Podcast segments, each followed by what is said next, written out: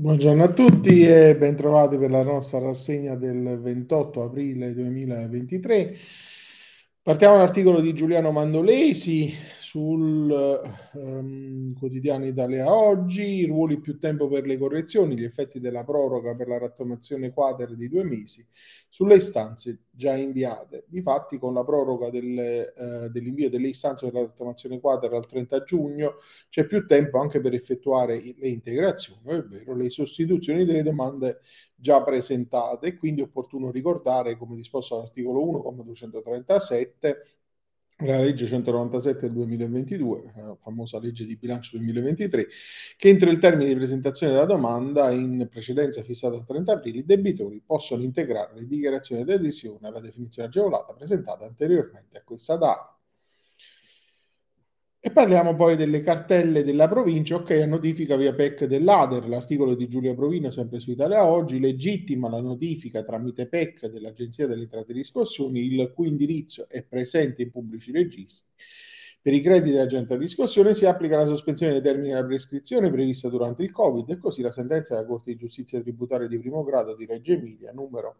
14-2023 del 6 febbraio 2023. E sempre in tema di notifica, l'errata notifica all'estero manda il ruolo KO, ruoli esattoriali nulli quando gli atti prodromici ad essi eh, preposti erano stati legittimamente notificati in ehm, diciamo eh, ehm, contrariamente ai criteri di effettiva eh, con, eh, conoscenza previsti dalla norma fiscale quando il contribuente ha residenza all'estero e quindi l'errore di notifica secondo la sentenza 1278 del 2023 della ventiduesima sezione della Corte di Giustizia tributaria eh, scardina eh, la pretesa tributaria.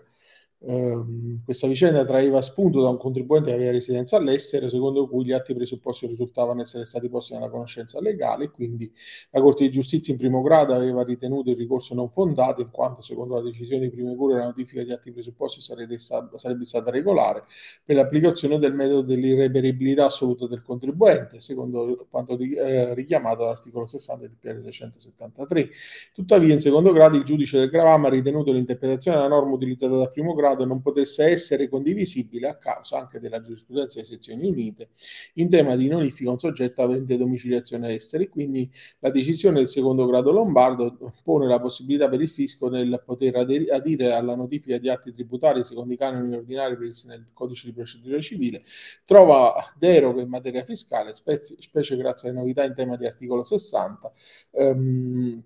del menzionato decreto che si pone appunto a difesa del principio effettivo della conoscenza dei eh, personali atti eh, fiscali.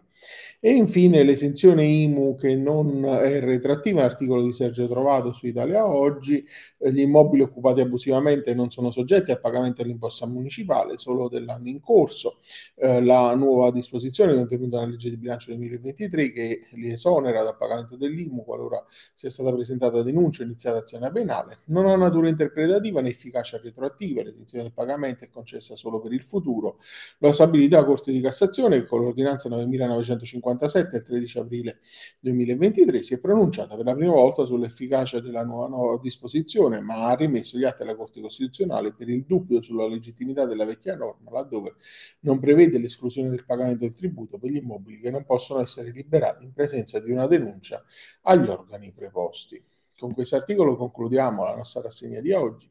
Io vi auguro un buon proseguimento di giornata e eh, vi do appuntamento come eh, consueto a lunedì eh, per riprendere insieme la nostra rassegna quotidiana. Arrivederci.